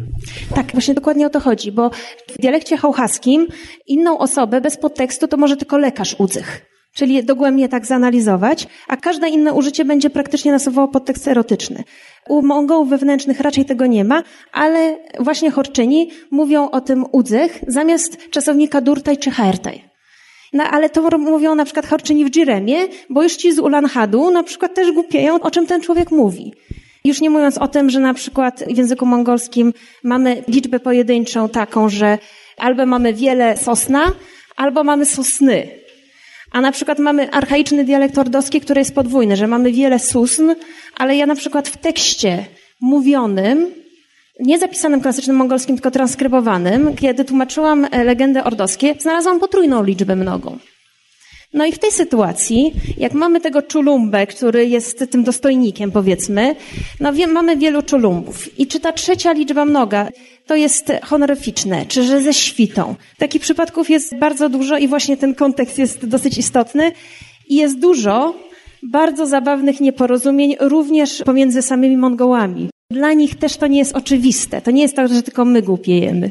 Warto podkreślić, e, że problematyczne mogą być te wszystkie wykrzykniki, które występują w języku mongolskim, bo język polski nie jest tak ekspresyjny bardzo często i dorzucanie dodatków w języku polskim może być męczące dla czytelniczki czy czytelnika, więc to jest trudność, którą w jakiś sposób trzeba oddać. Czasami po prostu Drugą sprawą to właśnie te potyczki językowe też dotyczące często innej interpretacji słów, to znaczy coś, co jest przekleństwem w Mongolii kraju niezależnym, absolutnie nie będzie przekleństwem w Mongolii wewnętrznej i trzeba uważać i po prostu dopytać bardzo często, co może oznaczać dane słowo. A trzecią sprawą, przynajmniej z mojego punktu widzenia, jest bardzo duża liczba rusycyzmów w języku hałhaskim. Jeżeli mówimy o tym pokoleniu 40-50-latków, którzy byli wychowani w czasach komunizmu na książkach jednak z kanonu rosyjskiego, które dzisiaj gdzieś znikają i nie są już tak powszechne, natomiast w literaturze nadal się znajdują i ucząc się teraz współcześnie hałhaskiego, często trzeba gdzieś dopytać, jeżeli nie jest to słowo bardzo podobne do języka polskiego, a ja nie znam na przykład języka rosyjskiego. Wydaje mi się, że to pokolenie młodsze, czyli 30-20-latków, jest jednak dla mnie łatwiejsze w odbiorze, ponieważ jeżeli ma oczywiście naleciałości, to z języka już angielskiego. Więc to też wydaje mi się jest taki element trudności tłumacza. To wrócę w takim razie jeszcze do Twojej wypowiedzi dotyczącej literatury współczesnej po 90 roku. Użyłaś tam takiego określenia łatwiej przyswajalne, mówiąc o niektórych autorkach. I czy wobec tego w literaturze współczesnej, tej ostatnich dziesięcioleci, ten język jest również najeżony potencjalnymi pułapkami, które czyhają na tłumacza, Pułapki nadal występują. Nadal nie jest to najłatwiejszy na pewno tekst dla tłumacza. Sam język mongolski nie jest najłatwiejszy do tłumaczenia, nie wiem, dla Polaków. Chciałam jeszcze powiedzieć, że z kolei tłumacz no, musi się zastanowić, ile z tego kontekstu miejscowego zostawić, żeby był ten smaczek, że jednak jesteśmy gdzie indziej. A ile no, musimy jednak przyswoić tak, żeby w ogóle osoba czytająca mogła się zorientować, o co chodzi. Wiadomo, że jeżeli tłumaczymy literaturę taką piękną, czy powiedzmy beletrystykę, no to nikt nie lubi przypisów. To możemy sobie w tej literaturze naukowej to uwielbiamy, natomiast w tej beletrystycznej musimy jakoś tego uniknąć. No i tu rzeczywiście jest ten problem. Czasem to się udaje zrobić, robiąc taką parę jakby wyrazową, że zostawiamy ten wyraz obcy i dodajemy do niego wyraz polski, który to wyjaśnia i już wtedy mamy trochę tego smaku i jednocześnie, no nie wiem, tam możemy powiedzieć au zagroda, prawda, czy coś takiego i będzie wiadomo, że mniej więcej to jest to samo. Przy tłumaczeniu literatury buddyjskiej, ja na przykład miałam też dyskusję właśnie z profesorem Kałużyńskim, który był bardzo niezadowolony z mojego przekładu, ponieważ w tym przekładzie Buddha był Buddą. Natomiast profesor wolałby, żeby to był Burhan, czyli tak jak się mówi na Buddę po mongolsku, bo mówił, że u mnie nie widać tego, że to Mongol pisał. No ale mi z kolei właśnie chodziło o to, żeby pokazać, że to jednak chodzi o uniwersalną religię i mimo, że on używał wyrazu Burhan, to rozumiał to jako Buddha, i czy to by było napisane przez Indusa w sanskrycie, czy przez Tybetańczyka po tybetańsku, czy przez Mongoła po mongolsku, chodzi o to samo. Chodzi o Buddę. No więc właśnie tutaj tłumacząc, mamy ten dylemat, do jakiego momentu mamy akcentować takie właśnie te orientalizmy, te zagadnienia lokalne, które jednak często się czytelnikowi podobają, ale z drugiej strony, żeby go zupełnie nie wyłączyć z narracji przez to, że to będzie naszpikowane samymi obcymi wyrazami i co chwila będzie gdzieś musiał szukać, o co tak naprawdę chodzi. Tutaj Janek na przykład też tłumaczył jakby współczesnego dziennikarza mongolskiego mieszkającego przez dłuższy czas w Polsce, więc może też to słówko, a później pewnie też i Paweł ma. To akurat są zapiski Tugalhu Basansurena, który pełnił też rolę ambasadora Mongolii w Polsce i pod koniec swojej misji napisał jako wytrawny dziennikarz, bo on jest naprawdę cenioną postacią, przez wiele lat szefował mongolskiej agencji prasowej, taki swój dziennik, właściwie takie przemyślenia i jego obraz Polaków i Polski. Polska w oczach Mongołów. Bardzo ciekawa lektura, ona została wydana w niedużym nakładzie jest raczej dostępna już tylko chyba u nas, a tak to rozeszła się w ramach prezentów po prostu pana ambasadora przed odjazdem, rozdawał w większości osób, z którymi się żegnał. Natomiast tam jest naprawdę wiele takich smaczków, bo on jest jeszcze przedstawicielem starej inteligencji, ja to nazywam w Mongolii, która posługiwała się takim językiem pełnym właśnie metafor, bardzo pięknych. Ja powiem szczerze, miałem bardzo czasami trudności z przetłumaczeniem tego tak ładnie. Ja raczej pragmatycznie podchodzę do języka. Ma oddawać znaczenie, a nie dokładnie pięknymi słowami, więc wielokrotnie u niego gościłem przy tłumaczeniu tego i prosiłem go, co pan chciał przez to przekazać, jak pan to odbierał, bo czułem, że to rozumiem, ale nie byłem pewien, czy tak to oddam w języku polskim, więc wolałem się zawsze upewnić. A więc publikacja jest bardzo, myślę, ciekawa. Jeszcze a propos takich różnych pułapek językowych, ja mam czasami też problemy z tłumaczeniem właśnie takich niektórych pojęć, jak pani profesor powiedziała, odnośnie terminów, które są dla nas mongolistów zrozumiałe, jak my rzucimy. Terminem to nie jest to problem. Poza tym aulem to jest dla mnie zawsze problematyczne nawet na zajęciach tłumaczyć się studentom, czym jest ideni decz. Jest to kąsek, pierwszy kawałek pożywienia, który się ofiaruje bóstwom. Buddzie stawia się na ołtarzu, czy przodkom, to w zależności kto co preferuje w swoim światopoglądzie ale nie jest to do końca kąsek, no bo jeżeli mamy nalaną pierwszą łyżkę z herbaty, to nie jest już to kąsek, więc cały czas mam dylemat, jak to nazwać. A, a też znaczy próbka. A oczywiście, to już w ogóle pomijam dzisiaj przy geologii, która się rozwija i przemyśle wydobywczym, dedge jest również próbką, więc też no, pierwsza próbka jedzenia e, niezbyt to pasuje, więc jest to czasami problem, żeby i musimy to opisowo. Z innego doświadczenia, bardziej takiego praktycznego, ja też bardzo często tłumaczę jako tłumacz ustny, Powiem Państwu, że no, wielokrotnie spotkałem się z sytuacją, kiedy tłumacząc polskiego nadawcę komunikatu, ten mówi i nagle przerywa. Mamy tendencję, że jak mamy zdanie złożone, to przerywamy gdzieś w połowie i nie kończy zdania głównym czasownikiem. No i zaczyna się problem, bo ja nie wiem, więc zwracam wprost uwagę. Proszę powiedzieć do końca, bo inaczej to zdanie nie zadziała. I działa to w drugą stronę. Mongol powie trzy, cztery zdania, a my musimy się naprodukować, żeby wyjaśnić właśnie ten kontekst kulturowy, czasami, żeby objaśnić, o co chodziło Mongołowi. No i czasami się zdarza, że właśnie osoby, które tłumaczą, mówią, oczywiście żartem, ale czasami się zdarzy. Nie wiem, co pan Jan tak tłumaczy, ale pewnie dobrze i długo. Ja chciałem jeszcze poruszyć jedną kwestię, która tutaj się przewinęła już w części naszych wypowiedzi i odnieść ją oczywiście do własnego kontekstu. Kwestię tego, że często w tłumaczeniu kluczowe może nie być dosłowne oddanie czegoś, ale wyczucie, co autor bądź autorka mieli na myśli. I na przykład polski jest dosyć znany z tego, że potrafimy tworzyć dosyć kolorowe wiązanki. Może nie będę tutaj podawał przykładów, tak, bo wszyscy je bardzo dobrze znamy, Mongolski, jeżeli chodzi o przekleństwa, jest dosyć ubogi, natomiast jeżeli chodzi właśnie o kulturę wysławiania się takiego bardzo dynamicznego, to też jest wątek, który się pojawił wcześniej. To jest językiem, którym aż chce się mówić, jeżeli potrafi się to robić, więc często można czy w jedną, czy w drugą stronę w pewien sposób jakby się posiłkować tym, co oferuje nam ten drugi język i no wtedy jakby liczymy się z tym, że nie będzie to dosłowny przekład, natomiast nawet jeżeli nie zostanie w pełni oddana ta atmosfera, która w oryginale tam była, no to oferujemy jakiś ekwiwalent, który jest w stanie wywołać podobną reakcję.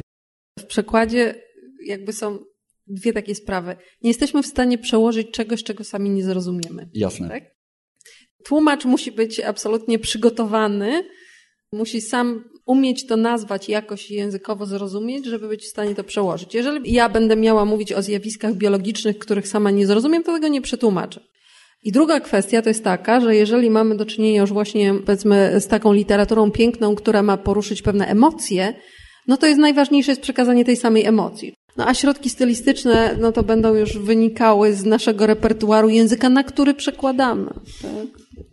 No i może właśnie adwocem to chyba to, co jest problemem też przy popularyzacji literatury Mongolii, może być właśnie te wszystkie elementy hermetyczne, które jest pytanie, jak przezwyciężyć. I tutaj chyba właśnie kwestia nie tłumaczenia, ale pewnej adaptacji i nawet bez tych orientalnych elementów, no, elekt zurchnes ujastaj, tak?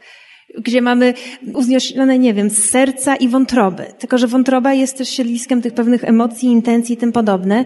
To może jak będziemy mówili do polskiego odbiorcy, to nie faszerujmy go wątrobą, tylko oddajmy inaczej, że z serca, tak? Serca, z emocji, z uczuć, ale te uczucia też myślące z umysłu uznioślonego czy cokolwiek, ponieważ ta wątroba będzie nas bolała. Jak e, ktoś chce podrywać kobietę na poezję mongolską i jej powie, że ma oczy piękne jak wielbłądziątko, to też może nie mieć sukcesów. Może inne piękne oczy jakieś poddamy. A jeszcze z mojej strony, no, Mongolia wewnętrzna, te teksty rzeczywiście nie istnieją bardzo często bez kontekstu. One bez tego kontekstu są wręcz nudne.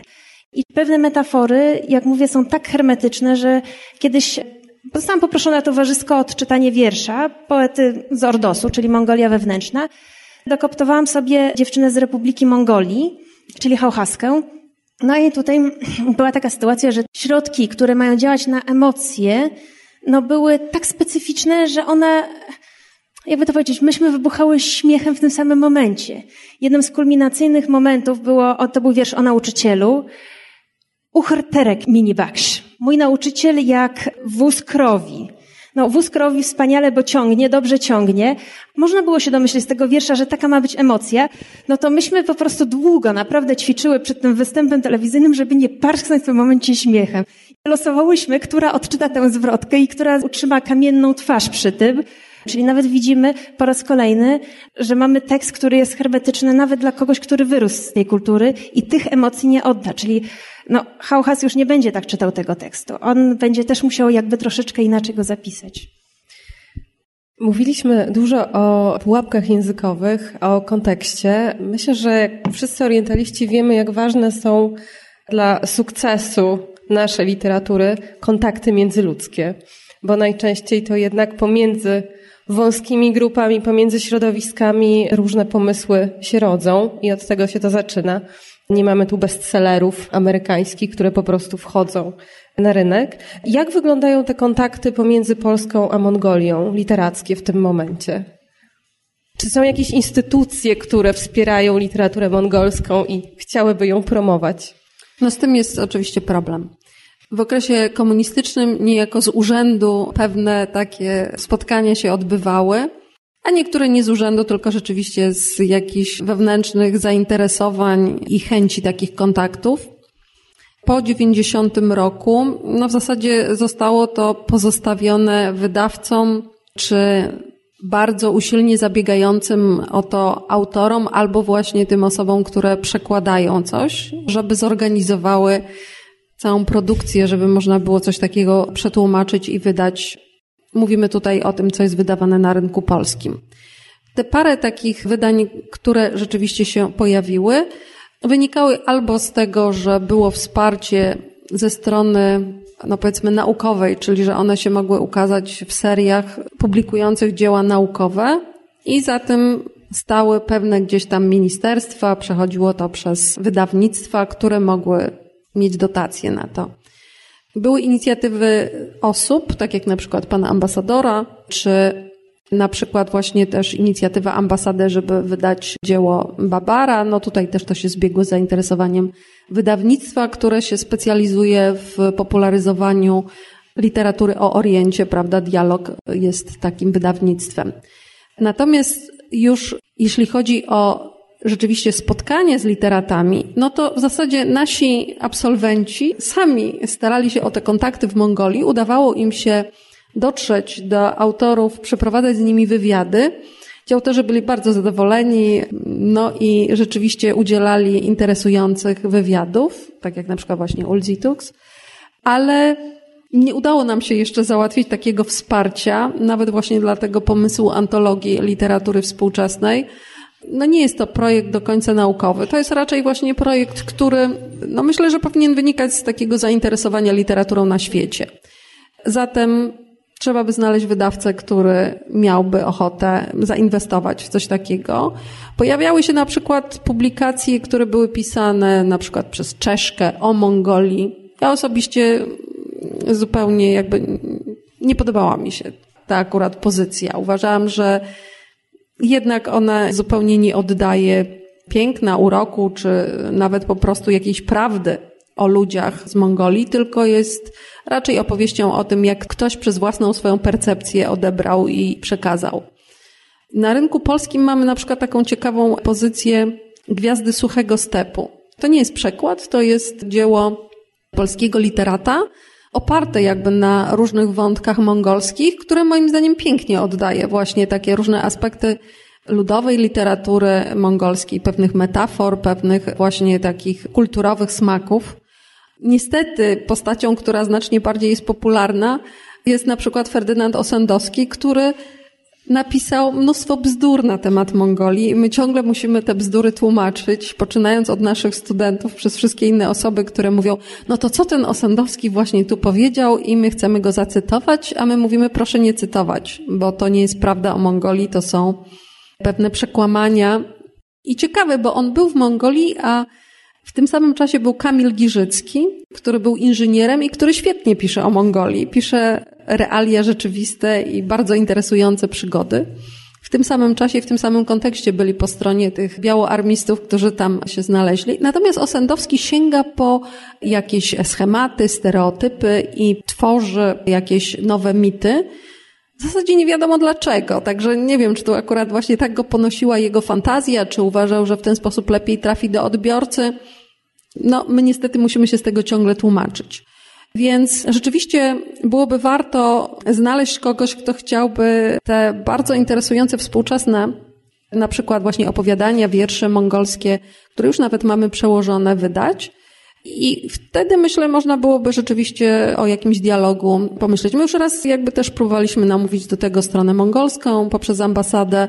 No wtedy to nie wyszło. Myślę, że to spotkanie będzie dla nas taką naprawdę silną inspiracją, żeby do tego tematu powrócić i żeby mocniej się postarać. Kolejne spotkanie wokół antologii literatury mongolskiej. Tylko dodam, to teraz tak mi przyszło do głowy, rzeczywiście jest na to szansa, ze względu na to, że niedługo ambasadorem, który już jest mianowany, już kwestia tylko zatwierdzenia przez stronę polską, będzie poeta mongolski, Barhasyn Dorcz. Mówi świetnie po polsku, pisze wiersze po Polsce, bo jest też dyplomatą, który spędził wiele lat w Polsce, właściwie przez wszystkie szczeble kariery przechodził w Polsce w placówce. Więc jego wiersze a propos Polski są o tym, o czym mówiłem, że są na razie znane tylko wąskiemu gronu, ale publikował je też w polskich już niszowych magazynach poetyckich. Jest świetny wiersz na temat górali. Polecam tutaj. I właśnie w kontekście tego być może, że trzeba będzie się uśmiechnąć, żeby człowiek, że tak powiem, z jednej strony dyplomata, z drugiej strony jednak literat wsparł ten pomysł, bo rzeczywiście nie ma. Skończę już taką puentą.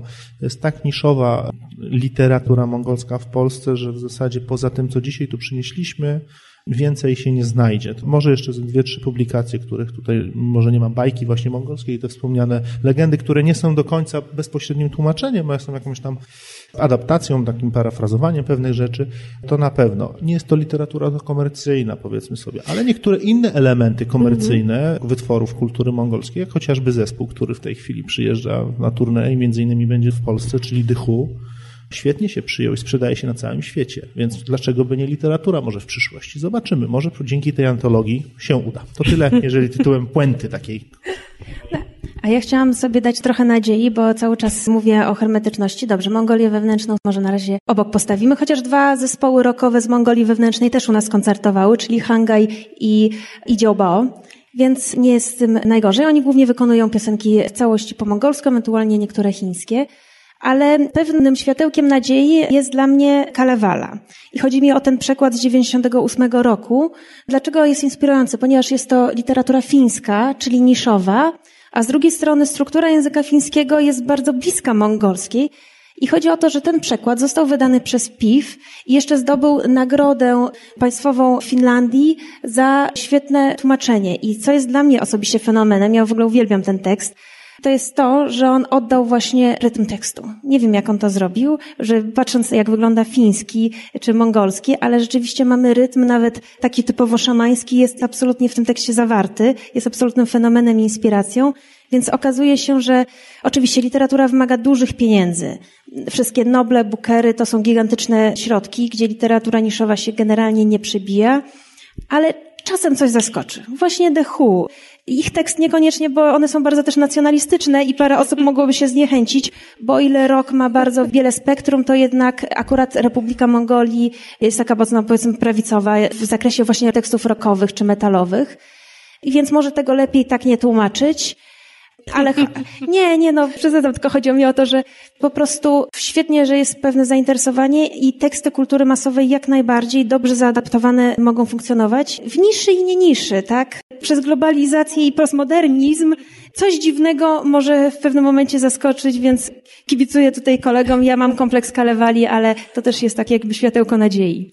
Bardzo cieszy mnie to, że już mamy trzy głosy pełne nadziei, tak naprawdę, że sytuacja literatury mongolskiej może się zmienić i zyska popularność ta literatura. Natalio, Pawle, może chcielibyście dodać coś do tej nadziei? We mnie tkwi niesłabnąca nadzieja, że obronię za rok, za półtora roku doktorat i to będzie taki przyczynek do wydania tych wszystkich tekstów, które tłumaczę. Mam nadzieję, że jednak ktoś zechce je przeczytać w języku polskim również, więc to jest mój taki wewnętrzny imperatyw, jeżeli chodzi o tłumaczenia z języka mongolskiego na polski, bo fajnie by było podzielić się tym z resztą świata, ale ja chyba aż tak bardzo optymistyczna nie jestem, że takie tłumy będą chciały to wydać. Na szczęście żyjemy w dobie cyfryzacji i dużo łatwiej też teraz wydawać rzeczy w ramach e-booków, a moim zdaniem generalnie nauką powinniśmy się dzielić, więc chociażby w formie cyfrowej mam nadzieję, że uda mi się to wydać, więc może ktoś wtedy będzie mógł do tego dotrzeć. Ja mogę się wypowiedzieć jako ktoś działający w niszy niszy. To znaczy, te przekłady, którymi ja się zajmuję, one zdecydowanie nie są skierowane do masowego odbiorcy.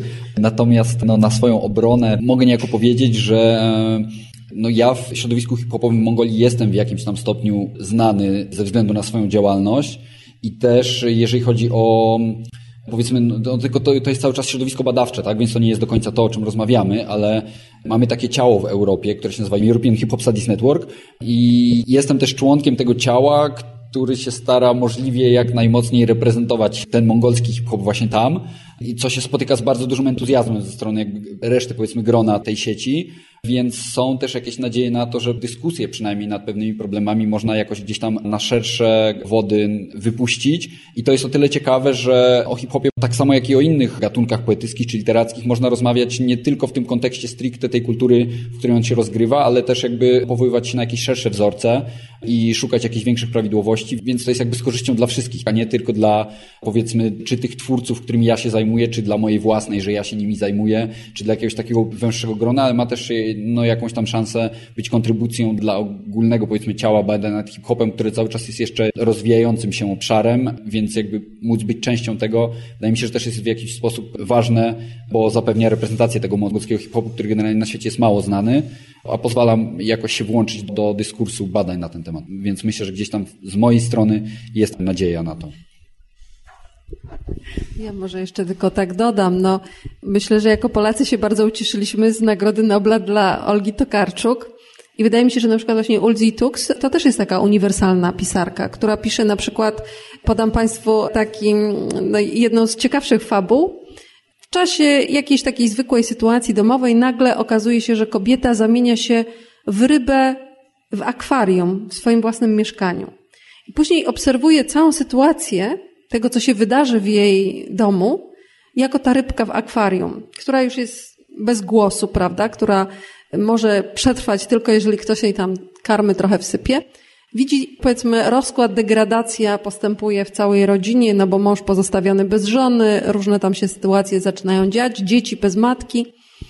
I sam pomysł, żeby umieścić narratora właśnie w akwarium jako rybka, od razu powoduje, że cała ta historia jest szalenie interesująca. I Ulzi Tux ma wiele takich pomysłów, zupełnie szalonych, w poezji również, ale to jest absolutnie uniwersalne. Jest pewien kontekst mongolski, ale on jest jakby naszkicowany, ale to jest poezja uniwersalna. To jest rzecz, która może być właśnie tłumaczona na bardzo wiele języków, dlatego że każdy trochę sobie tam coś innego będzie pod tym rozumiał. No a tu już wchodzimy jakby w zupełnie inne zagadnienie. Czy musimy y, wiedzieć, co autor miał na myśli, czy możemy sobie to interpretować tak, jak my będziemy sądzili, i to już jest kwestia po prostu sztuki. Pytanie raczej, jak my sobie z tym poradzimy, na przykład właśnie przekładając na język polski, jak dużymi kadrami będziemy dysponować, żeby takiemu zadaniu podołać. Coś już możemy Państwu zaoferować, no a resztę będziemy starali się jak najlepiej możemy dodać do tej pracy. Dziękuję bardzo. Bardzo, bardzo dziękujemy naszym gościom. Dziękujemy wszystkim przybyłym. Już dziś zapraszamy na spotkanie poświęcone literaturze chińskiej, które odbędzie się też w Muzeum Azji i Pacyfiku w marcu tego roku. Dziękujemy bardzo.